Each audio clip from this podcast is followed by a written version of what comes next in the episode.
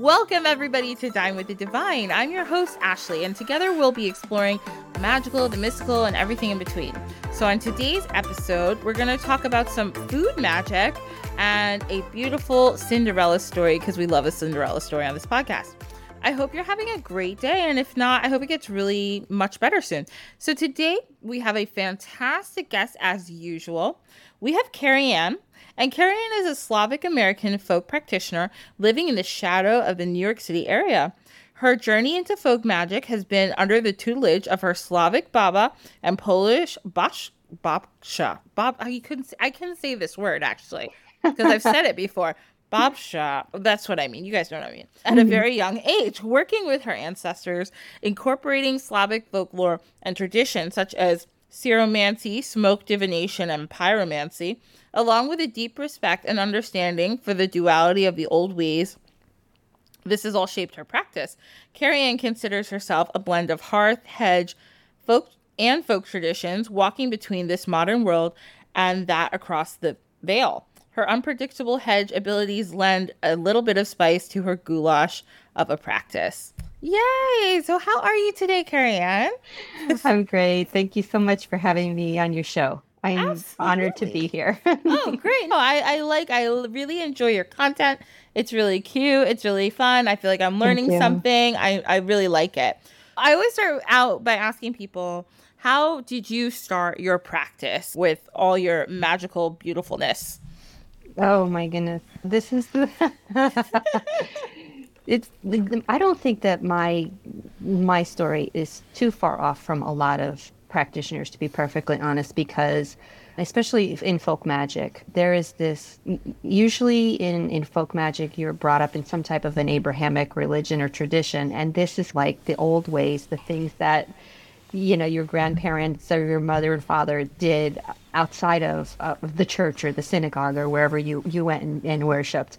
Because there was that, there is that, that, how would you say, and it's a colonization in, in, in all cultures. Mm-hmm. And so mm-hmm. even in the Slavic cultures, there was this, the, Christendom came in, Constantinople, the Byzantine Empire came in and said, hey, you're all going to be Catholics now. Mm-hmm. And so the people, under fear of death, in most cases, they, they converted, but secretly they kept their old ways. Mm-hmm. So this all ties into my story because I'm growing up, my mother was Roman Catholic, my father was uh, Byzantine Orthodox, and this is the environment that I was raised in. But a very I knew more of the the Slovak and the Polish part of my ethnicity than I did the American experience. And mm-hmm. so what happened was I'm immersed in all of this and I felt this and then I would go see my baba or my babci mm-hmm. and like when my parents weren't around they were teaching me these things.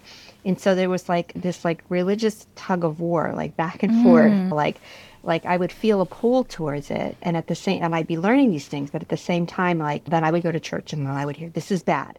This is yeah. bad you can't be doing this. And then I would say okay this is bad. I can't be doing this. But then I would start doing these things that I was being taught. And mm. and so there was this like back and forth and back and forth for a long time for many years.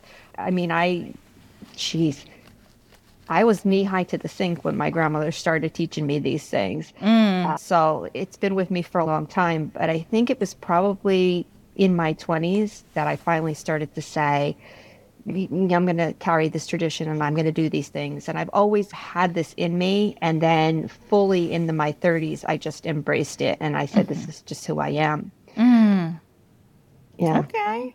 Very nice. Yeah. It's, and, and like you said, it, I, I hear all the people who've come on this podcast who are so willing to share their story. I think we all have that similarity of mm-hmm. knowing something. A lot of people, it's because of their roots or where they're from. They mm-hmm. know that and they have this kind of magical thinking when you're a kid and then you get older and there comes a point sometimes where you feel like, oh, I gotta be like everybody else. I'm not gonna really deal with this. And then you just get older and don't care.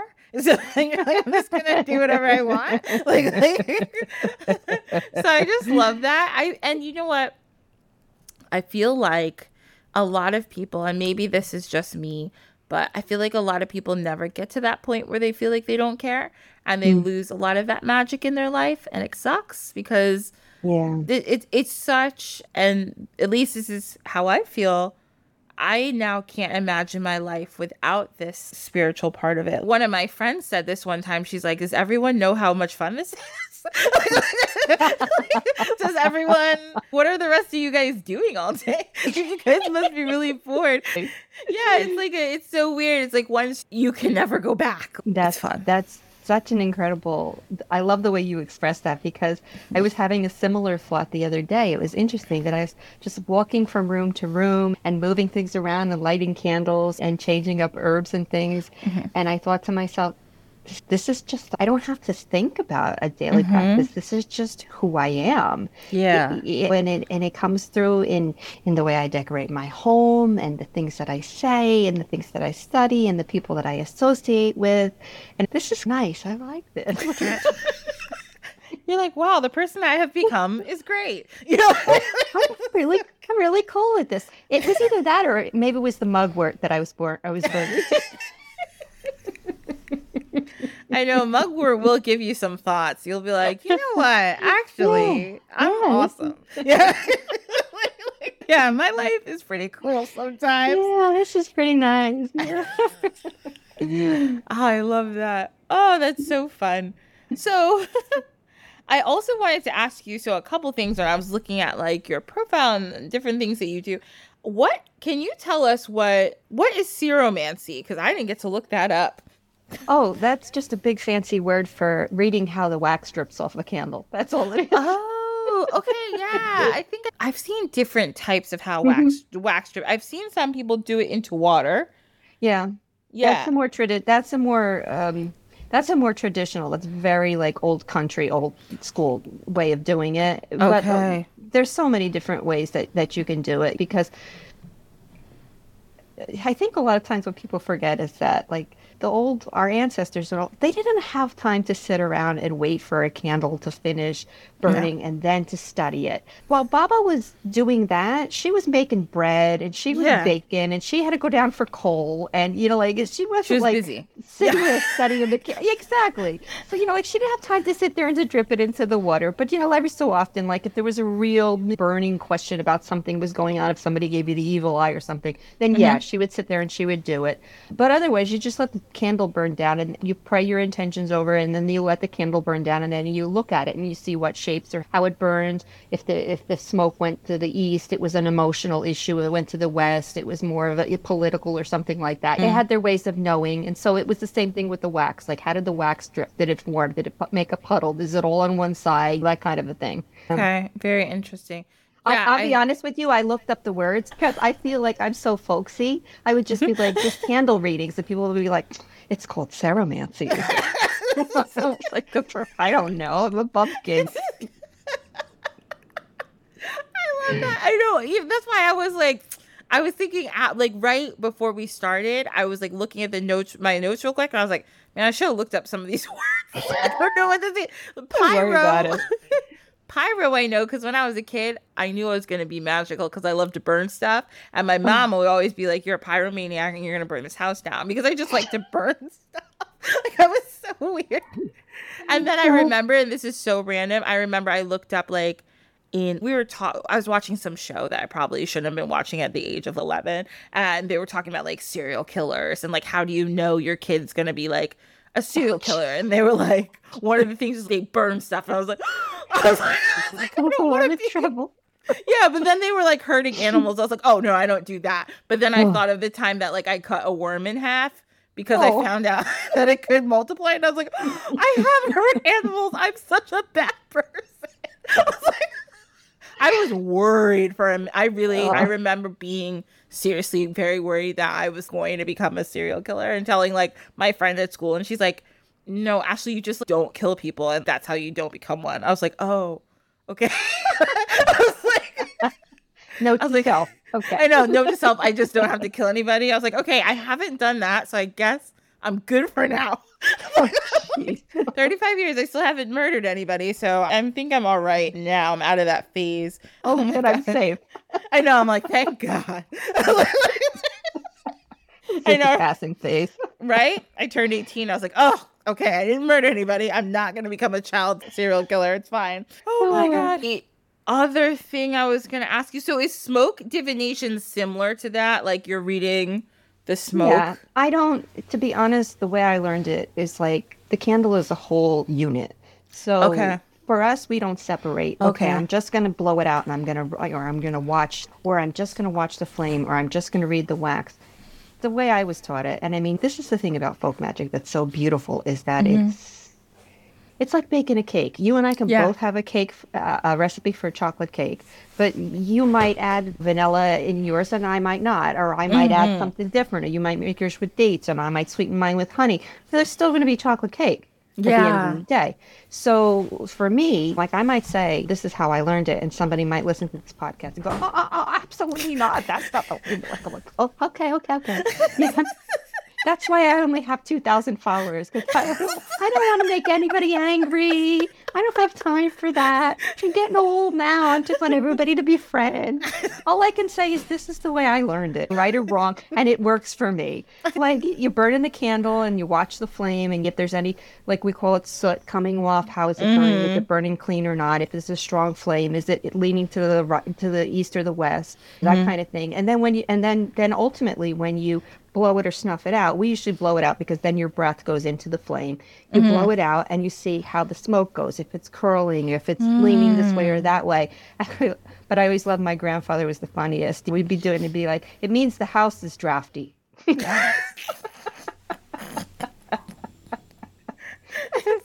God, Baba would be like, get out of here like you guys are being a little silly right now. Yeah, it just there's it means wind. House, yeah, it means the house is drafty. I have to cock up the windows again. it's cold. Oh, okay. That's, so uh, That's like that the Appalachian magic with the with the weather rock. The, yeah. That the weather rock, if the rock is wet, it means it's raining. If you can't see the rock, it means it's foggy. I love that. If the rock rolls down the hill, it's windy. You know. I think well, it's a little bit more than that. I know. that is funny though. Oh, I like that. I haven't heard that one. I love that. Also, when you were mentioning before about like the candles, again, I really like to talk about Outlander on this podcast. So it made me think Ooh. of a scene in Outlander where Claire, one of the main characters, was making candles with the other ladies in the town. And it seemed like an all day activity. So I was like, Babka was like, you know what? I'm going to use this candle for divination, but I also have to get things done. And do you know how much work it took me to get candles? Exactly. yeah. Exactly. Either she made them or she had to go to a lady who made them, who charged her, and she's like, "Oh my god, so no." Hard. Listen, I think I like I I remember a while ago I had posted something about making candles. I posted it just recently about it again. It just made mm-hmm. me think of it. And the person was like, "You repurpose your candles," and I was like, "Yeah. If I burn down a candle for a particular intention or whatever, and there's a, mm-hmm. a half of an inch in it, it won't." Uh, light anymore. And I have a bunch of candles in the same fragrance or color. And I know that it wasn't used for banishing or something. And I'll yeah. put them in the water, boil them down, and I'll make a new candle out of it and repurpose it. But what about all the old intentions? And I'm like, I just, do you think my grandmother had time for that? She's like, this candle left. I burn them together. I have a new candle. I pray over it. It goes away. Right? You repurpose it. You put new energies into it. You ask for it to be cleansed, or just the simple fact that it's sitting in a pot of water and there's steam and vapor, you can put your intention to it and cleanse it. I'm cleansing this wax for the purpose of using it for a new ritual. There you go. mm-hmm. Yes, it's just like what you were saying. Like folk magic is really about using what you got, and you don't have to have anything fancy if you don't want. Again, we love fancy things. I love fancy things, but if you yeah. don't have them, you can still do it. Like you don't need it people, you know, back in the day, they were like, we got some apples, we got a candle, and we got a knife. All right, we'll figure this out. like, there you go. string, we'll figure it out. Whatever. Somebody said to said to me one time, she said said they saw a picture of, of my athame and they were like, "That's mm-hmm. not an athame, that's a kitchen paring knife." And I go, "Yeah, when you what? Did you want to argue with Baba about that?" I don't want to argue with her. she says that's what. It, and I mean, honestly, you know, like they didn't. She didn't call it. It was her knife. It was yeah. for, for cutting cords. It was for cutting connections. It was for like that kind of thing. Mm-hmm. It didn't matter. And people would say, what kind of a witch are you? And I was like, listen, first of all, if I ever said to my Baba that's what she was, she'd probably smack me. it's You were not. just you were just doing the work, is that's what she called it. Yeah, and a lot of things. There's so many things in a lot of our different cultures that we don't realize is quote. Now people are like, "Ooh, it's so witchy," but most of the time you're like, "Nah, that's just like what we do. Like we." You pour out liquor. Anybody, gang members pour out liquor for their dead homies, right? Is that still Yeah. a thing? Yeah, I mean, and that's folk magic. You know what I mean? That's Yeah. an offering to your ancestors. It's the same thing. So like there's things we do all the time that we don't realize are actually magical. We just don't label it because we're like, oh, especially in different cultures, because you're just like, no, that's just what we always do. We just Yeah. always do it like this. And is there a reason? No.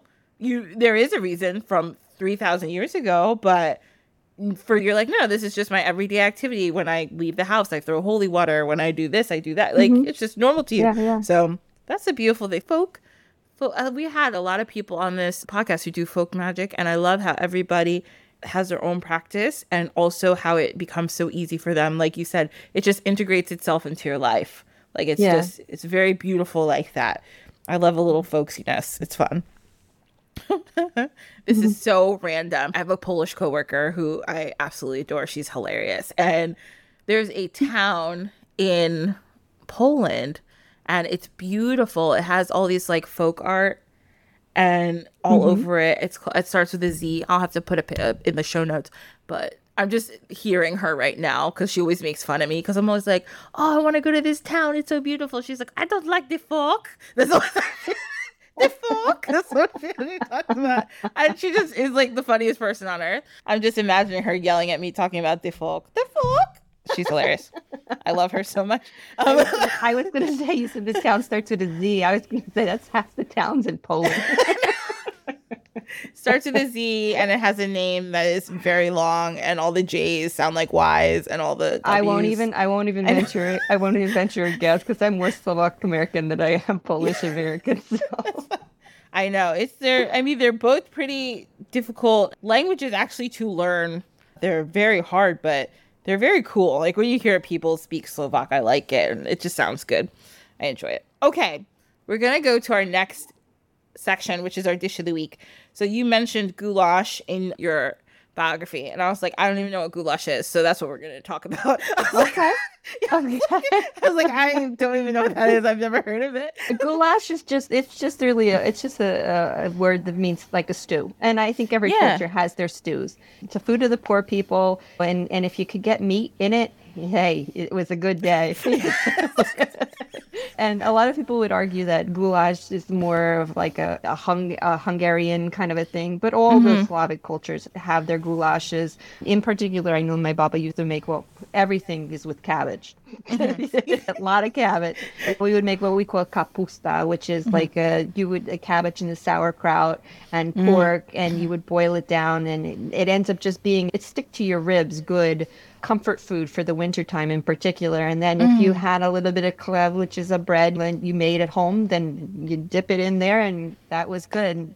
Just it was to fill you up, stick to your ribs, good home cooking kind of a thing. Yeah, when I was reading, like, excuse me, especially in particular this recipe, that's what it sounded like. And again, mm-hmm. like you said, there's so many cool, there's so many cultures. We had some in our podcast earlier was from Guyana talking about cook up rice, which was a similar idea. It was like whatever you had, you put it in there, and that was the situation. And like you said, if you had some meat, ah, we're having a great day. Like you just- Exactly. Put a little bit of andurki pa- eh, potatoes in there you you know, to fill up the space. And, uh, yeah. yep, absolutely. And, and of course, I wouldn't be Slovak if I didn't say make sure you add the garlic and the paprika. Lots of paprika. I love it. Yeah, it's a very yeah, I see it's very like hearty. If you can do it, it's very Mm-hmm. hearty and it's probably something that was easy to cook for the whole family. Like we're all Yep. gonna just eat this and like you said, winter time. These are Mm-hmm. countries where it gets cold. You gotta you like to have a warm soup, everyone can eat it. All the usually it's the women who are cooking, they're probably like, Look, I'm tired. I don't have time to be cooking all this stuff. Let me just cook a big pot so everybody can eat it and everyone can leave me alone so I can relax. Absolutely. It's definitely a it's definitely a home a comfort food. It's definitely one of those foods that when you're having a bad day and it's what you're like, I could really go for a goulash, you know, kind of a thing. definitely. I mean, you know, like, look, my husband's from Colombia, from the country mm-hmm. of Colombia. Because Colombians have their sancocho. Mm-hmm. and the the Creole French have what? Gumbo. Yeah. And the Irish have their beef stew, and mm. we have our goulash, our, our kapusta. yes, I love it. So, some of the ingredients in this particular goulash we have onions, green peppers, ground beef, garlic, mm. tomato sauce, diced tomatoes, beef broth, Worcestershire sauce, seasoned salt, Italian seasoning, bay mm-hmm. leaves, dry noodles, and cheese. You could put cheese. But no, you don't put cheese in goulash. I don't know. That's what I was like. Mm, I wouldn't want to eat this with cheese. It sounds like cheese gonna ruin it. Honestly, I would yeah, like it without um, cheese. Yeah, if they had cheese, it would be farmer's cheese, which is like a cottage cheese, and I don't think you would put that. I no. I think my grandfather would hit me if I put that in the goulash. yeah, I think this is probably like the very American version because they're like cheese. cheese goes good in everything. No, I, honestly, it sounds it's it is a version of a goulash. What I was talking to you about is more. It comes out to be more uh, like a, almost like a white sauce to it. But oh, the type okay. of goulash, the, the type of goulash that you're talking about, is a really good goulash, and it's almost like a beef stew, and it's mm-hmm. real rich. And of course, it's like anything if you have a bread to just dip in there and oh. Mm. And then you I need a see. nap afterwards. yes, this looks like a nap meal, but I, yeah. I, I'm going to probably actually make this at some point because this actually sounds really good. I was like, I'm gonna make this make it, probably. Make it in, make it in your slow cooker, and then leave the cheese. Yes. Out. Yeah. yeah, definitely. We don't need cheese for this. Cheese gonna ruin, especially cheddar cheese. No, thank you. Okay, so that's goulash. This is an American goulash. I just found where it said that. But I'm also gonna find a more classic goulash and also put that in the show notes for people to look at too. Okay. So our next thing we're oh, first before we move on, let me plug myself. Hi everybody and thank you for listening to the show. So, I know you're wondering what's the big deal about ratings and reviews and why is this woman always talking about them? Here's the thing. When you rate or review any podcast that you like, it gets more people to listen to it, it gets more recognized, it puts it out there. So, I am here humbly asking you to please rate and or review the podcast. If you listen to us on Apple Podcasts, Spotify, literally anything, just it takes 5 seconds. Even if you want to go on my website, which is in the show notes and the link in my bio on any social media page, you will find a page where you can write a review on the website too. So it's completely up to you how you want to review. It's really easy. It does a lot for the podcast, and we really, really appreciate it. Okay, thank you and continue to enjoy the show. Okay, so that's that. So now we're mm-hmm. going to go to the next part. So your Instagram ham- handle is Hearth and Besom? Yes. So I was like, I'm going to find some Hearthy kind of Slavic spells to talk about because that's fun. I'm using actually using Madame Pamita's book because she has a lot of these cool bread spells. Mm. Like, like spells that involve food. And I was like, yes. yeah, let's do that. Um, mm-hmm. there's a whole thing here, which I don't know. She's Ukrainian, but she does a lot of different Slavic stuff, like in general. There mm-hmm. are these bread, this bread divination, which I thought was pretty cool. With bread divination, you can make bread in different ways to basically make it a spell. And I thought that was really cool. So uh-huh. here we were talking about how bread was traditionally back in the day baked on a Saturday. And it was believed that if the breads turned out really well, you could use ritual breads to bring luck, health, or wealth to your home.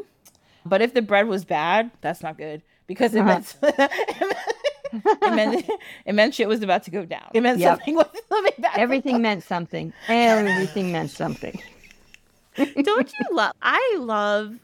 I love and hate it because this, that's also a very West African thing. Is like everything means something or everything has a spiritual thing behind it. And right. I know, and sometimes it is annoying because you're like, no, like it just fell, like that glass just fell. But yeah. everybody's like, the glass fell our one whole time family I broke, is cursed. one time I broke, I literally broke my ladle in half. making something, I broke my ladle in half. and I posted it on my stories. And I was like, Kitchen Richards be like, oh, it's a sign. It's, it's a sign. And I wrote, yeah, it's a sign. I need to go buy a new ladle. Isn't it so funny? I feel like every single person is, or like almost every culture, I guess Greek people, if you can break a dish for a good thing. But Yeah. and I know in Jewish tradition, after the wedding, they break like a glass.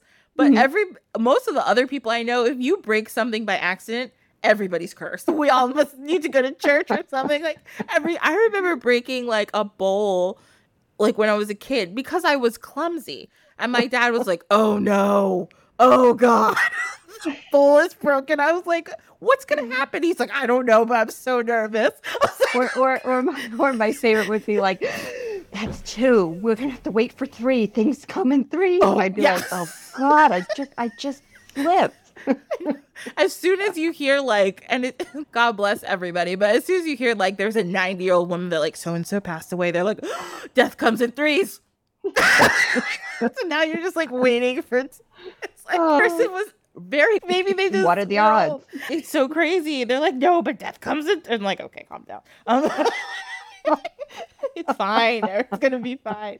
So yeah, if you have bad bread, it meant that everything's good, about to go wrong in your life or your family. A lot in the Slavic culture centered around around the harvest and the wheat. Mhm. And because that was one of their main forms of sustenance. And of course, bread making was a very important part of the culture. Yeah. And it was all the Slavic countries, whether it was Yugoslavia or Croatia or Bosnia or Poland or Ukraine or Slovakia. This was a, our, our ancestors were farmers, and this was a central part. And, and if something went wrong with it, God forbid you opened the flower and found weevils in the flower. That was just Oh. like, that was it. You were cursed. Somebody had put the evil eye on you. It wasn't like, oh, maybe we should have put the lid on more securely, or we, we should we should have left it outside. Couldn't be that. Yeah, that's what it was. You were cursed. So yeah, no, definitely. Yeah, definitely.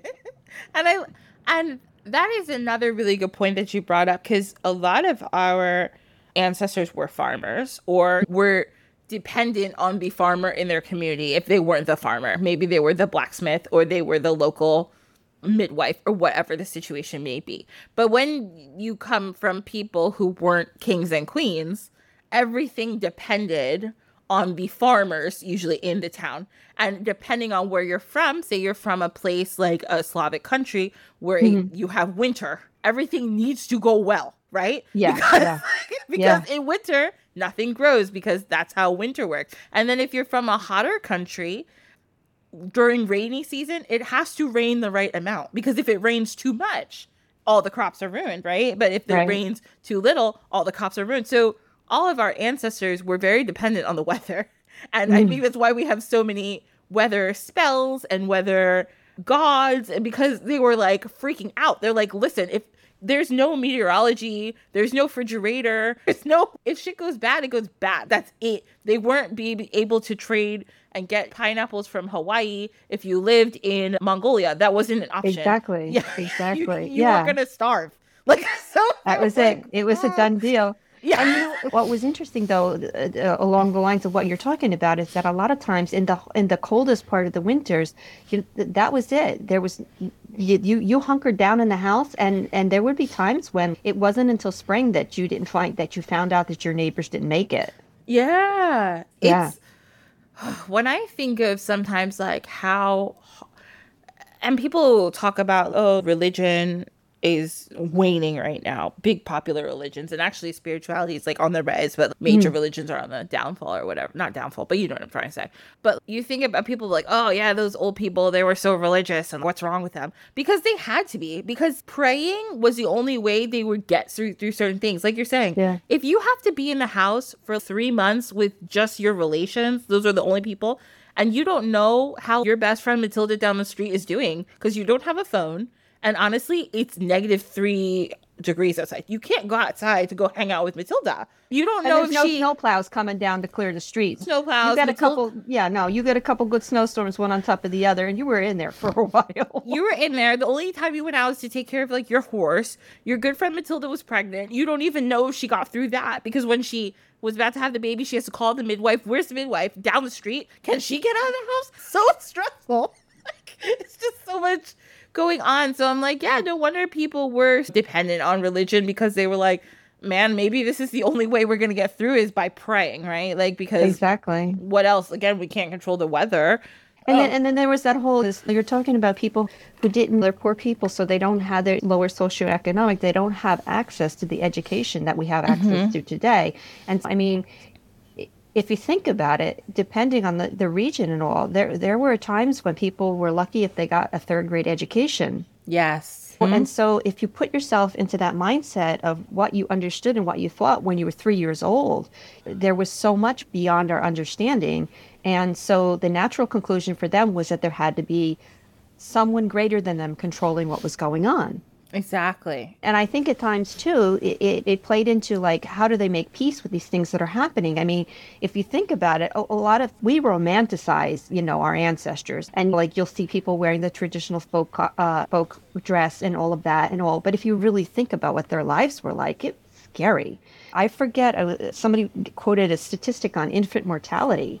Basically, like women got used to the fact that it was a 50-50 chance if your baby made it to to their first birthday yeah exactly you know? mm-hmm. so think about going through those types of challenges with a third grade education how do you rationalize this the only thing you can do is to really say there must be somebody greater or somebody's greater than us controlling the weather and the sun and the crop and the so yeah. we have to make them happy and please mm-hmm. them and of course, then there's the use of the prayer. If you're stuck in the home with your mother in law for an entire winter, you'd be praying, please, God, don't let me kill her.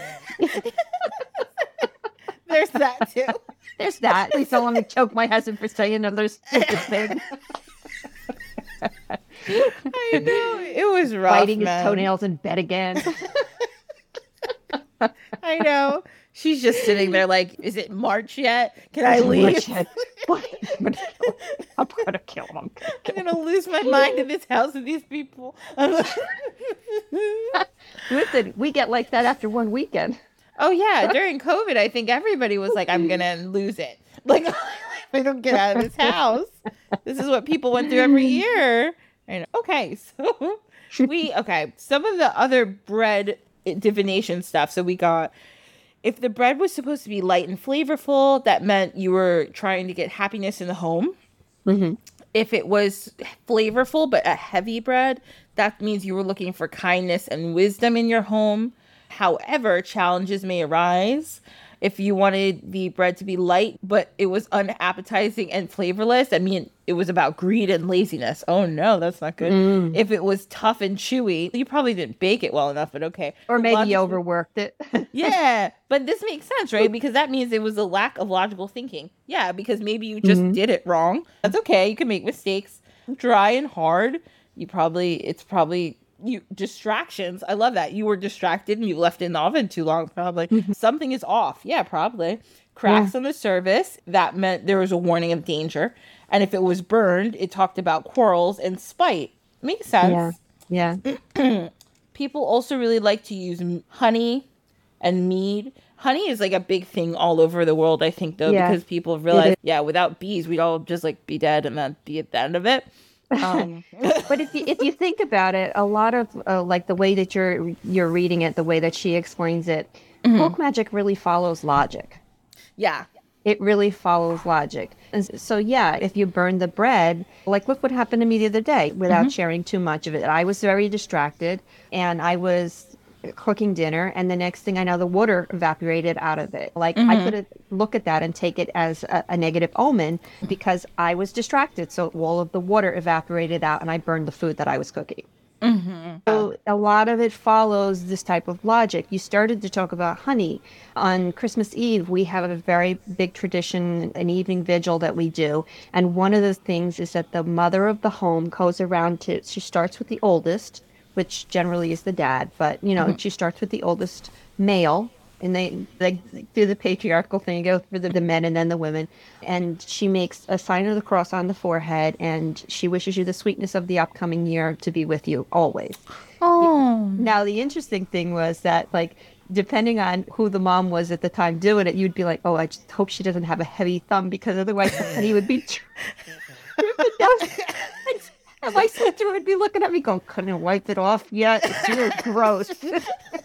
It feels disgusting. And then coupled with the fact that you've been baking and cooking for the entire week, the house is humid, and you've got this honey running down the first of your nose.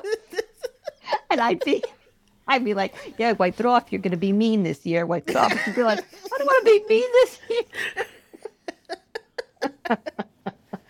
I love that. Then, then another part of that of that meal with the symbolism was that you would we made of course we made our own bread, but we'd take we'd all my father would bless the bread and then we would take a piece of the bread. Everybody takes a piece of the bread and you dip it in that in that honey that she used to bless, mm-hmm. and then you wrap a piece of garlic in it. And this is the other part. My sister absolutely hated this meal.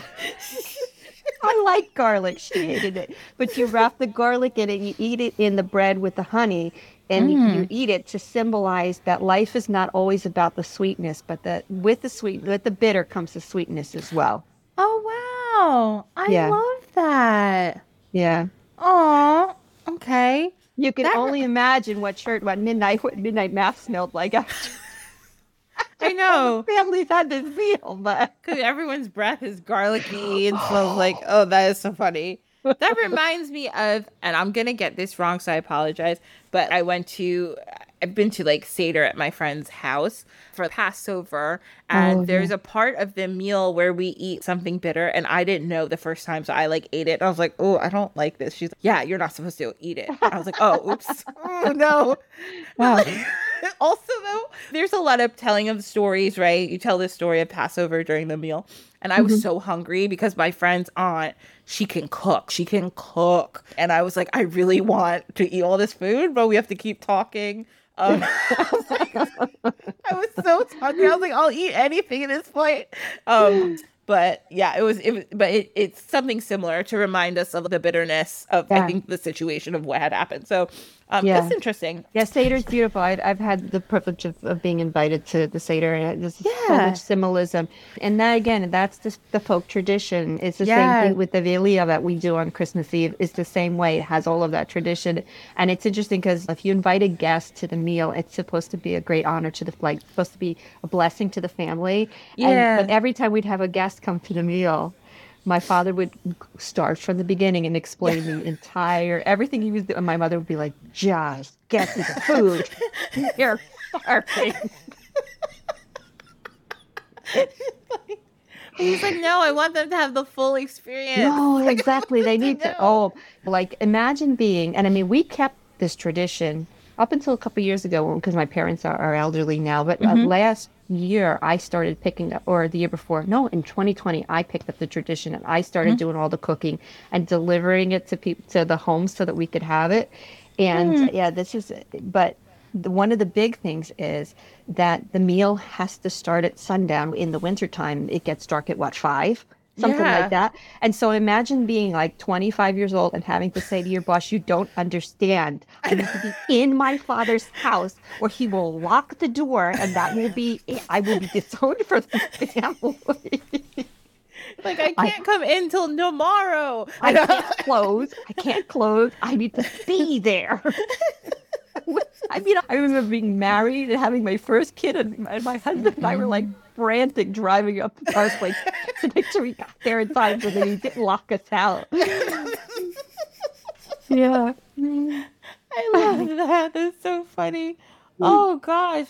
Actually, I think in here it talks about garlic too. We, so we talked about honey a little bit. Honey is usually like a sweetness kind of thing. Mm-hmm. And then it talks a lot about garlic, but garlic is one of those things that people love to use, like protection, from everything with garlic, the, the whole vampire lore with garlic. And then also there's a lot of stuff here with poppy seeds. Yes. I was like, ooh, yeah, poppy seeds are a thing. You could, and there's a lot of love spells with poppy seeds. Yeah, um, I love to work with poppy seeds. Poppy seeds mm. really makes me feel very connected with Baba and with my culture, with my ethnicity, because it's used in all of the baking and I mean, it's interesting because I learned how to make a. There's a poppy seed roll that you make with where you cook the poppy seeds in like a honey, and you make a paste that goes inside of this bread, and then it cook. Oh my mm. god, it's so good. But I would, I the thicker the poppy seed, the better. That I just loved mm. it like that. Mm. And then like years later, I was like, oh my gosh, I'm eating all these poppy seeds. God forbid I should have to take a drug. for work. I, I, I mean, like, I don't know how true that is nowadays because the poppy seed that we get in this country supposedly has been like cooked or washed or something, so it doesn't have that same effect as a true mm-hmm. poppy seed. But poppy seeds are, are, are very big in Slavic culture, and and mm. you use them to induce. Think about, excuse me, think about Wizard, the Wizard of Oz when they go through the poppy fields. What happens to them? They get yeah. sleepy. So you're going to use it in any kind of ritual or spell where you want the person to fall into a state of confusion, mm. to be mm. like tired, sleepy. So if you're going to do it, if you're using it in a love spell, it's to get the person to become enamored with you and fall mm. into that state of like bliss where they're just so happy with you. I use it in a lot of workings like when I want to when I want to like somebody's being a real pain in the rear end and yeah. you just you're like okay you need to leave me alone. Mm-hmm. um, so you would put the incorporate the poppy seed into the working to help them get confused and lose their way so that they wander away from you and just it's the step before putting them in a jar. Yeah. Got it. I love that. I feel yeah that's like a gentler like you're like okay maybe leave me yeah. alone. And then they keep bothering you. You're like okay jar it is yeah listen my my instagram is very aesthetically pleasing. And, and, like somebody said to me the other day we were having a conversation she said you just have this sunflower energy about you. And i was like oh thank you. And i said she always has to worry about the ones the quiet ones. Absolutely. 100%. Don't, don't mistake kindness for weakness because if you step over that line that's where you go I love it. It's so true though. People who, who do that, they're like, "Oh, so sweet." So like they could never hurt a fly. I'm like, no, those are the ones you got to watch out for. I'm like, mm-hmm. because they could. I'm that same way. Don't piss me off. I'm very nice, but don't make me angry. But I, in, in all fairness, it takes an awful lot, and I think a lot of that's come like I've mellowed with age. Yeah. And I think I posted last year around the feast of the Seven Sorrows of Mary. I mm-hmm. posted mm-hmm. what can we learn from it, and one of the and I talked about how I had seen this girl online, another practitioner, a younger practitioner, who said somebody bumped into her at a club and she went home and she hexed the person, and I thought like that's just way too much energy for me. Yeah, honest, it's just too like, hard. Do you yeah. know how much work you have to put into a hex, and is it really worth it? Like she bumped into you, you're like. Eh. If people done stuff like that. So, I know. I have to really like you have to really have rubbed me the wrong way for me to throw the left hand, as my girlfriend says. Yeah. oh gosh, I know I love that. So actually, oh, so there's some other stuff in here, but I'm not going to go into literally everything because I do want us to get to our story. But there's a lot of workings also with mushrooms and eggs. I really recommend this book for anybody who like wants to put their foot into some Slavic magical practices mm. because it, there's a lot of different information in here and it's just a fun book to read. Yeah. This is Madame Pamita's Baba Yaga's book of witchcraft, which is pretty neat. Okay, so now we're going to go to our story. And actually, this story actually also has to do with her book by accident, but I just wanted to also tell this story. We did previously talk about uh, Baba Yaga, which is a very popular deity in Slavic folklore and mythology. Um, and this story is actually about Baba Yaga, but I like this story. Um, I think I've said it before on this podcast. There are an estimated 3,000 Cinderella stories throughout the world, folklore, mm, yeah. of like the Cinderella archetype, I guess you could call it. Mm-hmm. Um, and this is one of them, but this story, again, is very uniquely Baba Yaga, and it's just very I like it. I like every Cinderella story I read, honestly.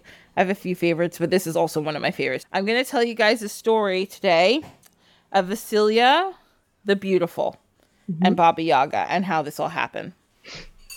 Okay, so we got our girl Vasilia. So she was basically miserable. She was like a slave in her own house. And she had an evil stepmom. Her stepmom was mean and she had a nasty stepsister. I think her oh her stepmom was named Galina, and I forget they don't tell me in the story what her stepsister's name was, but we know Galina was her stepmom. So Galina was real mean to Vasilia, and Vasilia, of course, was Vasilia the Beautiful, so she was very beautiful.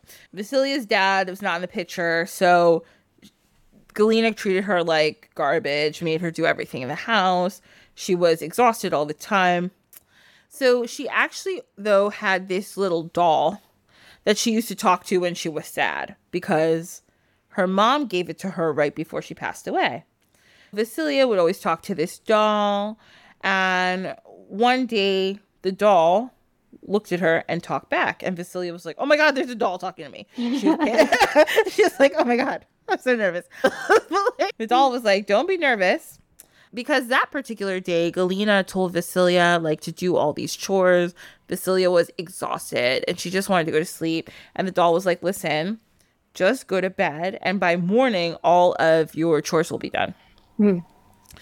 Vasilia didn't understand because they're number one, there's a talking doll, and number two, who's gonna do it? But she was so tired at this point, she didn't care. She was like, I need to go to bed. I've been working all day. So she goes to bed and she wakes up and the house is clean. Like it is so, so clean. It's cleaner than she even could make it. So when she wakes up, the house is clean. There's food cooked. Breakfast is on the table. And she's like, damn, this doll is amazing. So she goes to the doll. She's like, oh my God, thank you, doll. And the doll's like, no problem. Put me in your pocket so everyone doesn't see me. She's like, no problem. So she puts the doll in her pocket. Galina, her stepmom, comes down with her stepsisters and they were like, Who did this? And she's like, I did. And they were like, No, you didn't. And the stepsister like broke a glass and made her clean it up. Then Galina looks at her and she's like, What's going on? Did you break a glass? And she's like, Oh my God, no. So she cleans up really fast. So Galina doesn't punish her for breaking up the glass. She just makes up some excuse. So then, uh, Galina then tells her, she tells everybody in the house, tonight we're going to do our lace work because that's what you do in these days. You get a candle, you do lace work. So they all sat around that evening and they started to do their lace work. And Vasilia, she hears Galina kind of whispering under her breath. She's like, she doesn't know what she's saying, doesn't know what's going on. And it's evening time now. So then all the lights go out in the house all the candles are out, all the lights are out, all the lamps, and Vasilia's freaking out. She's like, "Oh my god, what's going on? What's going on?" Now this is back in the day. There's no electricity, and the mom is like trying to light. The stepmom's trying to light a match. It's not working. She's trying to light the lamp. It's not working. So Galina's like, "Oh, this must be Vasilia because remember how you cleaned everything and cooked this morning? That was definitely magic, and I'm testing you. And your magic is evil. See, you made all the lights in the house go out." And Vasilia is very confused. She's like, I don't know what you're talking about. And she's like, See, you're definitely a bad witch. And she's like, What? So then she's like, So Galina tells Vasilia, In order for you to reverse your evil magic, you need to go into the woods and you need to get a torch from Baba Yaga. And everybody's like, oh. yes. you know why? Because Deb is basically sealing her her death. Like exactly, the, she figured she's not coming back from this. it, thank you so much, Caireann. Exactly, that's why she told her that. So she's like, everyone's shocked. Vasilia is like, no thanks. Um, mm-hmm. like, but the stepmom told her, if you don't go, I'm gonna kill you. But Vasilia also knew that if she went, like Caireann just said, she's probably gonna die. She was like, I guess it's better for me to die out there than in here with these people. They're crazy. She started crying. She was upset. She got the ball, the she got the doll and she put it in her pocket. She started walking into the woods and she's like upset. The doll told her like, "Listen, just you're going to stay with me. I'm going to stay with you. I'm a doll. Don't worry, I'm not leaving you. Um, and we're going to find Baba Yaga and just keep me in your pocket. Don't let her see me because it's going to be a problem. Uh, but we're it's we're going to get through this. So Vasilia was like, okay, fine. So she walked all night in the woods. She's exhausted. She's scared. It's dark. All of a sudden, she hears a horse, and the horse is galloping by, and she hides right behind a tree. So first, she sees a white horse and a man in white armor. Then, like a couple minutes later, she sees a red horse with a man in red armor. Then a couple minutes later, she sees a black horse with a man in black armor. So she's like, that was weird. Okay. So she keeps walking though, and she finds Baba Yaga's house. Everybody, we all know what Baba Yaga's house looks like. And if you don't by now, let me tell you, it stands on chicken legs. And Baba Yaga, our girl, she flies in a mortar and pestle. This is like her thing. it was probably very frightening. But she steers it with the pestle. so she was like, so Vasilia sees the house. She's walking up to the house. Oh, and the fence is made of bones of children. That's great. So she hears cackling. she hears cackling like from up above. And here she sees Baba Yaga coming down in her mortar and pestle. And she stops right in front of her. And she's like, What do you want? And Vasilia's like, Hey, sorry to bother but I need a torch from you, apparently. And she's like, and Baba Yaga's like, okay, I'll give you a torch, but first you have to cook me dinner because I'm starving. And Vasilia's like, okay. She's like, you need to cook me roast beef. she's like, okay. so she cooks. So she cooks Baba Yaga roast beef. She cooks so much food. There could have been four of them in there, and Baba Yaga ate all them, ate all the food, and then she got very sleepy.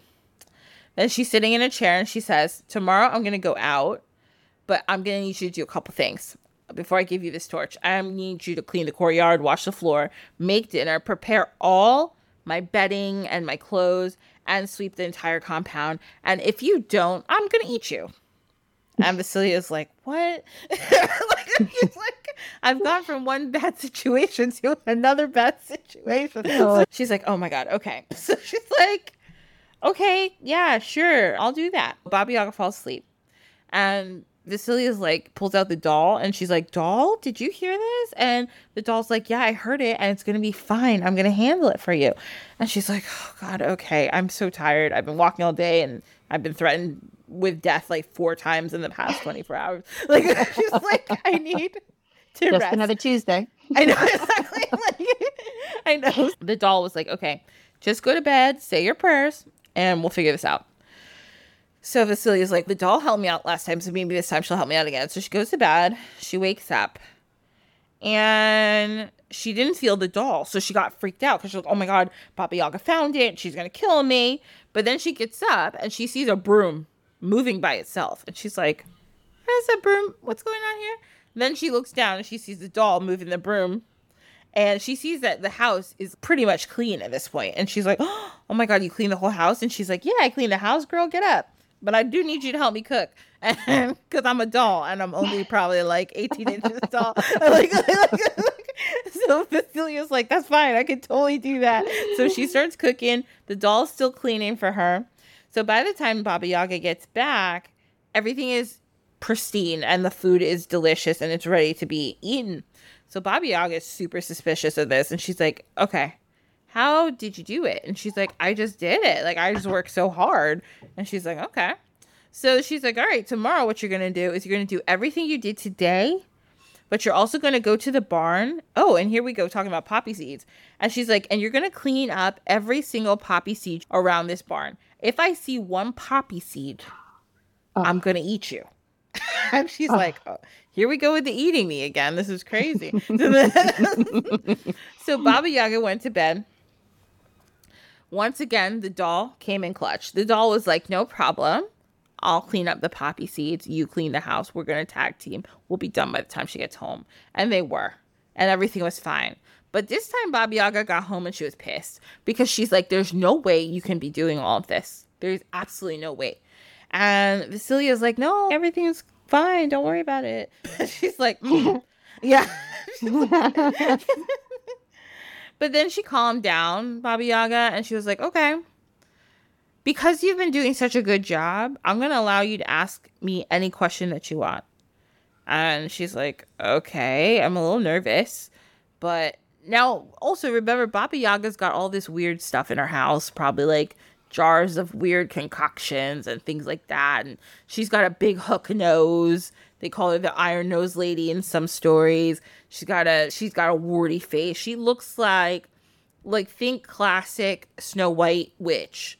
That's what Baba Yaga is supposed to look like, right? So she's like scary looking. So you'd think you have a lot of questions, like how old are you? Like like what's going on here? Why do you live in a house with chicken legs? But, Vas- but Vasilia wasn't stupid. She didn't want to insult her, so she asked her like, "Hey, okay, I get one question. I saw these horsemen when I was coming here. It was real weird." She described what she saw, and Baba Yaga's like, "Oh, those are my horsemen. The white horseman is the bright day, the red horseman is the sun, and the black horseman's the night. She's like, I command the heavens and the earth and nature. And she's like, Oh, okay, cool. I didn't know that. Vasilia's like, neat. So now Baba Yaga was like, I'm gonna ask you a question. And Vasilia's like, Okay. And she's like, How'd you really get all those chores done? And Vasilia's like, All right. Now she's having a moral dilemma because she's like, I could lie again and she might eat me anyway. Or I could just tell the truth and maybe she'll respect me for telling the truth. I don't know what to do. But in the end, she's like, "All right, I'm going to I'm just going to tell her the truth." So she says to her, "I have this doll and it was made with love, and that's how I got all the work done." And Baba Yaga was like, What? And she's like, Yeah, it's just a magical doll that I have. And Baba Yaga, at first, she got really mad and said that Vasilia wouldn't have any blessings in her home. But then Baba Yaga, I think she was mad because she quote unquote tricked, tricked her almost. Mm. But then Baba Yaga was like, You know what? Actually, I'm a woman on my word. If I promise you a burning torch, I'm going to give you a burning torch. So she gave her a torch, but guess what? This torch was special. It was a burning skull. That's great. Um, so she, she, gives her a torch with a skull on it. Um, frightening, but it's fine. So she took it, and she said, "Take this home, give this to your stepmom, and it's gonna provide the light that you need." And she's like, "Okay." So she takes it and she runs home. So then she got home and the skull turned on the stick. The skull, okay, this is frightening. The skull, the skull turned on the stick and looked at her and said, "Be good and take me inside." Baba Yaga told you to give me to your stepmom, right? And she's like, "Oh yeah, okay, fine, whatever." Burning skull. So she goes in. yeah, she goes in. She's very scared. She goes in. She calls her stepmom down. Her stepmom can't believe she's alive. She's like, what's going on? She's like, You wanted a torch. I bought you a torch from Baba Yaga. She can't believe this is happening. The stepmom grabbed the torch from her. The skull spun its head around to look at the stepmom and spit fire at her. The stepmom caught on fire. Oh my God, this is crazy, oh. right? Yeah. so then the stepmom's on fire. So she drops the stick, the skull, and the skull then looks at the stepsisters and spits fire at them with its eyes. And now everybody's on fire except Vasilia. So she's running out the house. She's like, this is crazy. like, oh so God. she runs out the house. She's the only one who is alive. But remember, this is old timey times. There's no shelter. So now she's just has no house and no family. This is not good for a young lady. She's like, oh shit, I don't know what to do. So she goes into town, is just like hanging out because she's like, I don't know what to do. And there's this old woman who sees her and she's like, Do you need help? And she's like, Actually, yeah, I do need help. I'm homeless now. Um, my whole family was burned to death uh, by a skull torch that I got from Baba Yaga, and it's a Spitfire.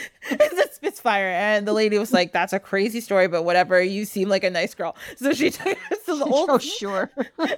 She's like, okay. So this old woman, she's so sweet. Her name was Agnes, so she takes her in, and the woman was like, "Live by yourself," and she's like, "I don't even want you to like do anything. I just want you to hang out with me."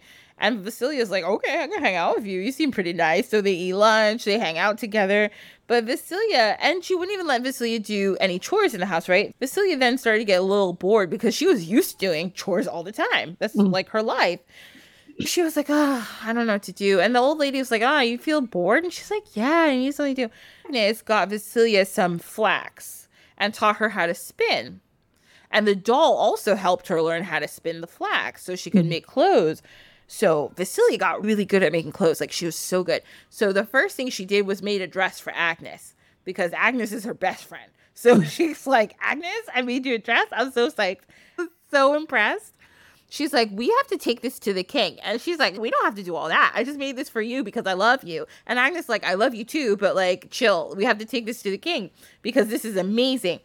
So Agnes convinces her, and Vasilia's like, fine, we'll take it to the king, whatever. I'm so nervous. So they go together to the king's court. And Vasilia's like, I gotta stay out here. I'm I'm sweating bullets. Vasilia's sweating. Her pits are wet. She's like, I can't go see the king. I'm so nervous. Plus, Vasilia is still like, you can take the girl out of the like the awful home, but you can't take the awful home out of the girl. Like she still feels like a peasant girl. She's like, I can't like look at me. I'm real regular. So she's like, I can't go in front of the king like that. I'm so basic. And Agnes is like, shut up. I'm gonna handle this. So she goes in there and she's talking to the king for a little while. And all of a sudden, Agnes comes out, and Agnes is like, Vasilia, somebody wants to talk to you. so she mm-hmm. goes in there, and the king is so excited to meet her. The king is around her age now, and he is handsome. And she notices. And he notices that she is Vasilia the beautiful. And they hmm. lock eyes and they're like, I think we're in love because that's how love happens in these stories. They lock eyes, they're both in love. And that day, like 20 minutes later, he's like, Vasilia, will you marry me? And she's like, absolutely. And then they get married. And then she starts making garments for everybody, even though she's a queen now, just because she likes to. She starts making garments for everybody. And her garments were renowned, like known throughout the kingdom. Everybody was like, wow, Vasilia, she's such a good dressmaker. And, and like, she's so good, such a good tailor. And then she and the king lived happily ever after, and her doll stayed with her for the rest of her life. And she took care of Agnes, and everybody was friends, and everyone was happy. The end. Yay! Yay. It all worked out. Thank God. And oh, all burning skulls and all, everything was fine in the end. Nothing like a beautiful Slavic fairy tale to lull you off to sleep. Okay, can I say I like really enjoy fairy tales, obviously, because of this podcast, but also I read a lot of different ones. Slavic and German fairy tales are so hardcore. Oh, They're so hardcore. seriously. There's so many like, oh, I'm so scared. I'm so scared. What you scared of? Go to sleep. people's heads are being cut off. People are accidentally eating others. Like it's a lot going on. I'm like, Oh. I've been threatened with death four times on the way. it's just another Tuesday. it's like every oh I love different cultures of this story. Like, and then there's like a, a thousand one Arabian Nights where like their folk tales just like don't really end. It's like it's never like happily ever after. It's just like and everything was okay, but not really. It's like what? It's so funny. Like oh every culture, just how they're so different with their folk tales. But yeah, folk tales and fairy tales are they were meant to be dark. I don't think people realize that. Disney made you think they were supposed to be no, they were supposed to be for adults. So Yeah. That's why they're dark like this because they weren't going to be like, and everything was fine. No, they're like, and then this crazy shit happened. Everyone's like, ah, like, I mean, if you think about it, that's really honestly like the way that they kept people from getting into to trouble. I mean, I was Yeah. talking to my dad recently. The temperature had been really high, and he had asked my husband to come down and do some work for him in the garden. And, and he was talking about, no, he can't come. It's too hot. It's this, that, and the other. And somehow we got to talking about the Slavic spirit of Midnay Sun, who was supposedly this woman that walked with a sickle, and she would cut you down at the knees if you were caught working at noon in the summer heat. Mm. I mean, if you think about it now, it was heat stroke. But I mean, like, like how much more like scary is it like to say, no, don't go out there. This one with a big sickle will cut you down by the knees if you're in some. Like, okay, I'm, know. don't worry about me. I'm staying home. me be in the house with a beer. No worries. But that's how these stories were too. I mean, like, where did these people live? They lived in, in, in the Slavic countries. They lived in the mountains, or they mm-hmm. there was woods all around, and bears and wolves and things were. It was co- pretty common to have those things wandering across your lawn or whatever on mm-hmm. an, any given day. And like, how did you keep the children out of the forest? Because you just told them these stories. yeah. That's why witches are always in the woods. It's because they don't want you to get lost. Like, it's mm-hmm. they like No, it's go- because they can't deal with the crazy people in the town, so they go live. Exactly. They're like that crazy lady in the woods. They tell the kids so the kids don't get lost, but also there is probably just an eccentric person in the woods. She's probably Yeah. the one going, Yeah, I'm crazy. Do You want to come around here? No, you need to stay in the town. Meanwhile, she just wants to read a book. Like she just wants to be left alone. Making Like, tea, hanging out in the hammock reading her book. All day. away for a while. exactly. She wants to garden without everyone asking her what she's Yeah. doing. Like she just wants to relax. I'm gonna leave her alone. Stepping on my turnips. Always asking me for something. They're like, "Ooh, it looks like you have some nice cucumbers." She's like, "Leave me alone. I want to eat my cucumbers. Leave me alone." Oh gosh. That brings us to the end of our show. So, Caireann, thank you so much for being here. And can you tell us like where people can find you on the internet? On the internet, they can mm-hmm. find me. That's so old school. I know. You can find me on the socials. I'm on Instagram. I'm on Thread. I almost said Vine. Good lord. I'm on. I'm think about it. On Thread. Uh, I don't do Twitter anymore because I don't like to argue with people. but I'm also on Facebook, and I'm just now venturing into YouTube. All at Hearth and Besom. Okay. Yeah, I know. I never had a Twitter because I was like, I'm very confused. But I know Threads is the same thing, but I feel like Threads is very calm and fun. Everyone's just like posting about Yeah. their day, and it's very cute. I enjoy it. Yeah, I It's tried adorable. doing that Lemon8 once uh, for a little while, but I, I haven't gotten the hang of that one yet. So we might revisit it. But for like I said, like I do every podcast, everybody, all of Caireann's links will be in the show notes if you want to go and explore it. She has a, like she said, her Instagram very aesthetically pleasing. You'll Thank learn a lot of little tips. Very cute. I really enjoy it. I like your content. It's very sweet and nice, and I learn a lot, and it's fun. Of course. So. Everybody, this has been Dine with the Divine. If you've been listening for an hour and you don't know what you're listening to now, again, you can find us on Instagram, on Facebook. If you really enjoy the show, I really appreciate if you guys leave me a rating. That can be on Apple Podcasts, Spotify.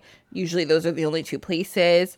Five stars, preferably, but just say whatever you want. And if you say it with your chest, and you can send us subscript uh, you can send me suggestions for episodes questions comments. I do really want to start a comment thing so if you want to send comments i love a comment. Feel anything you want to send it to dine with the divine pod at gmail.com and if you want to follow me ashley i'm at sankofa hs that's s-a-n-k-o-f-a-h-s and sankofa healing sanctuary on facebook thank you so much again Caireann and thank you for having me. First comment's going to be I couldn't sleep for a week after your I show. know. I know. People like, so this is what you do. You tell stories about brain skulls. Stop that. Um, Thank you so much for having me. It's been no delightful. problem. And thank you, everybody, for listening. And I will see all of you next week. Have a great week. Bye.